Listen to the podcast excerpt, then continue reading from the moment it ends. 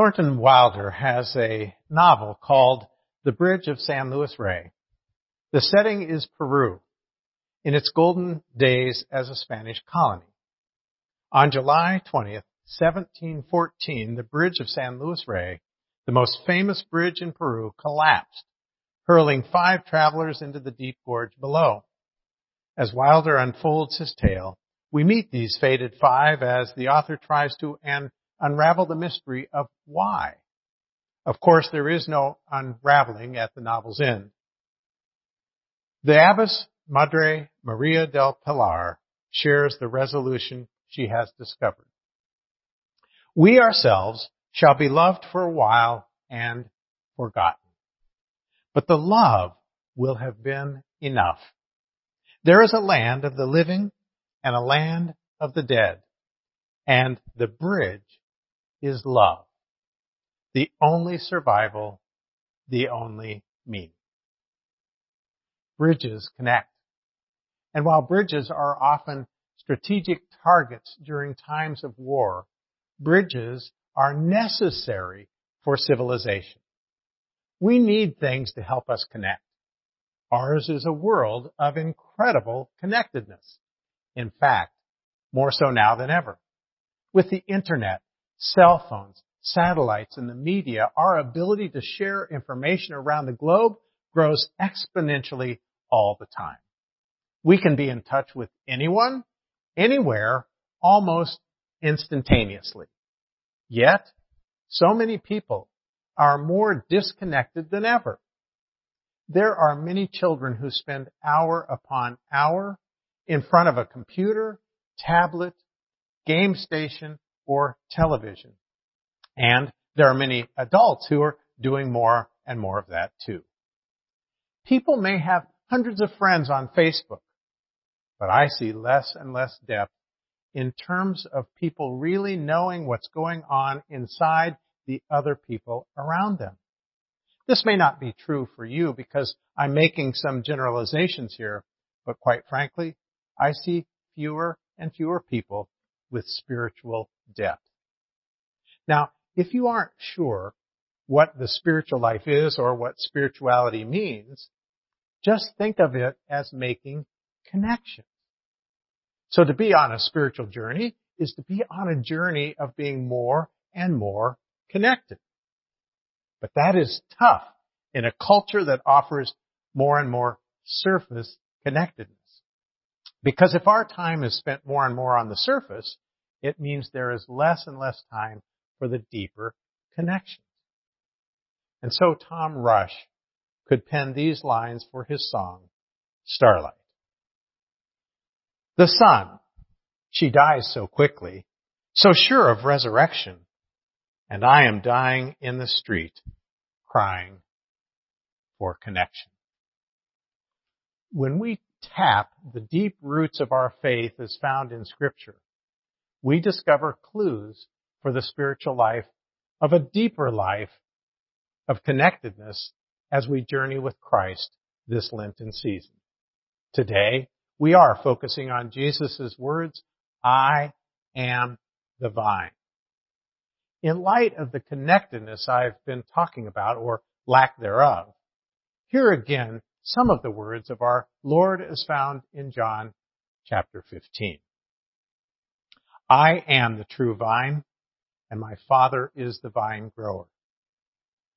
He removes every branch in me that bears no fruit, and every branch that bears fruit, he prunes to make it bear more fruit.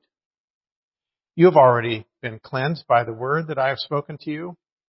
Abide in me as I abide in you. Just as the branch cannot bear fruit by itself unless it abides in the vine, neither can you unless you abide in me. I am the vine, you are the branches. Those who abide in me and I in them bear much fruit.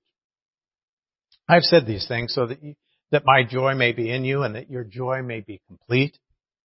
This is my commandment, that you love one another as I have loved you.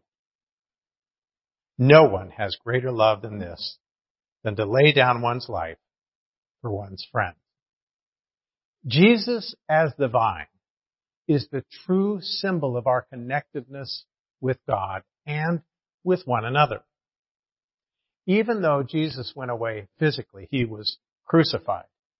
He wanted us to know that together we form a whole, that none of us is complete without the other. Without branches, the vine is fruitless and merely a piece of wood. And without the vine, branches receive no inner nourishment and they wither and die. The vine and branches together constitute one fruit-bearing plant. What more natural, organic way to show the importance of the work and relationship he was bestowing on the disciples and on us. The earthly Jesus hasn't been able to bear fruit for nearly 2,000 years. But he can do it through us. You are my branches, he said. No longer will my lips tell people about the holiness and love of God. Yours will.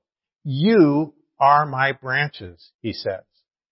No longer will my hands offer healing and hope. Yours will. For I tell you, you are my branches.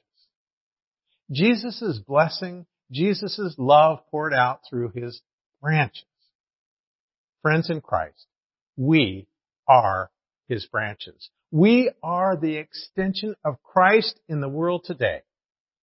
And I am convinced Christ never wants us to forget the unity of the vine and the branches. That is the unity of our life in Christ. You know, there's, there's something organic in our connectedness to Christ. It's not merely putting two things together side by side. There is a true life flow between the two.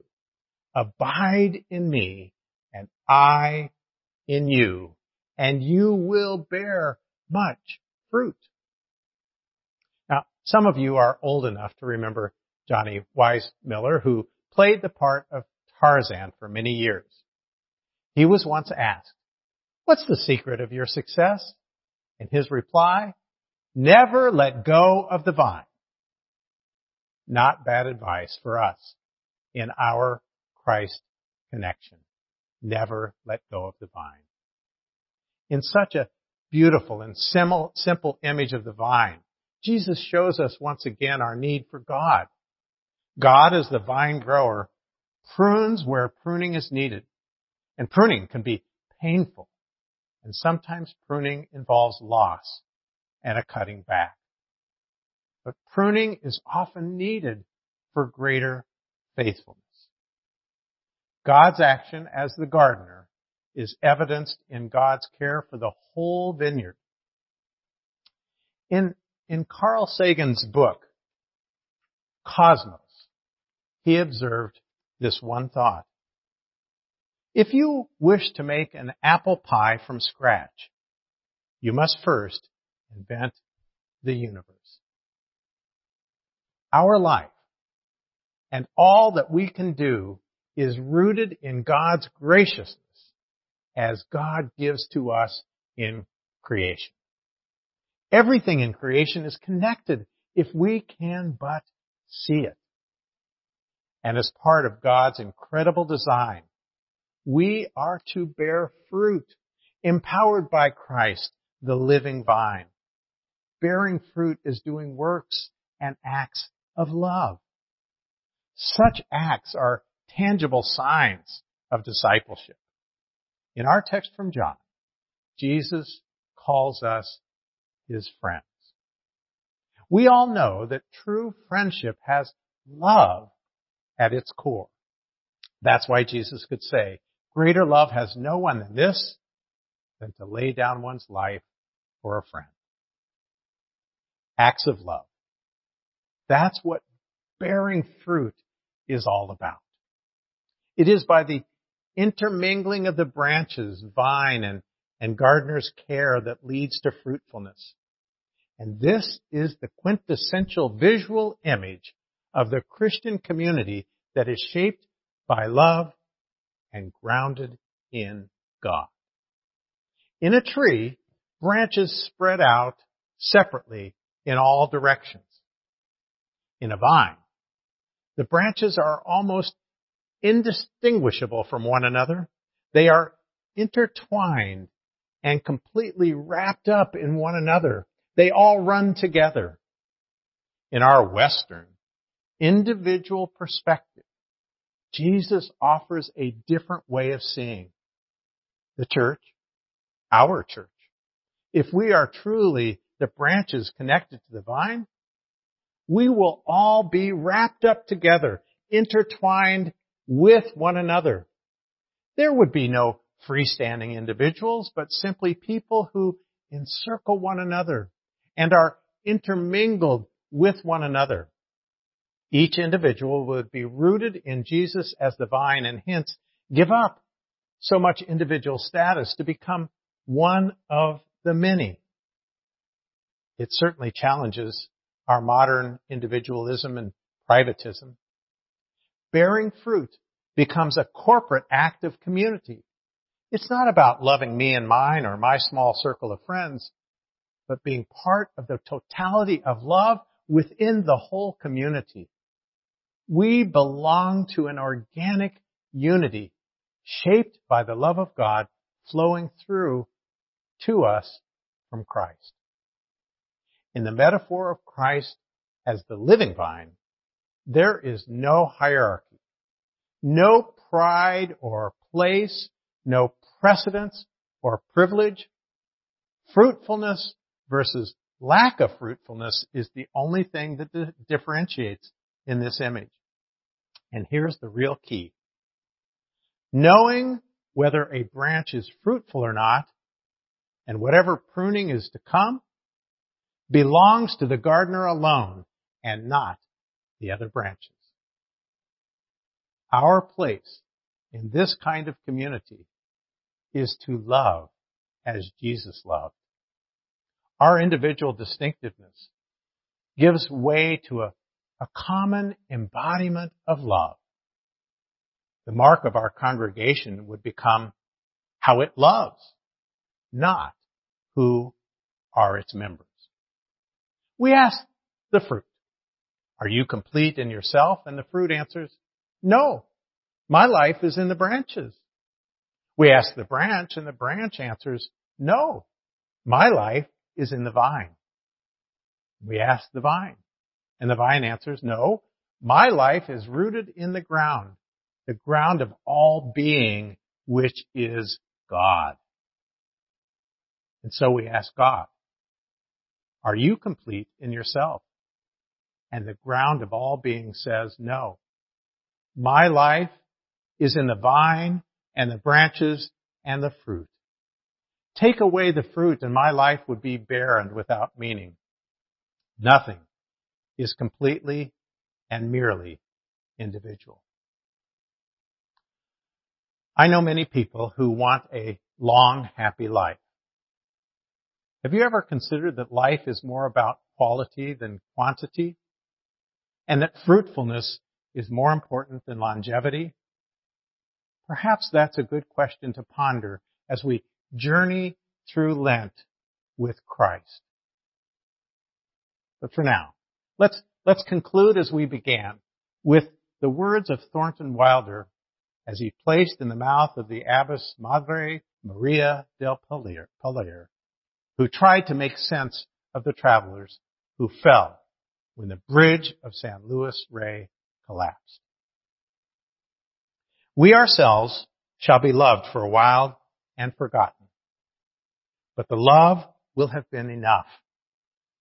There is a land of the living and a land of the dead, and the bridge is love. The only survival, the only meaning. And the living vine says, go. Go and bear fruit.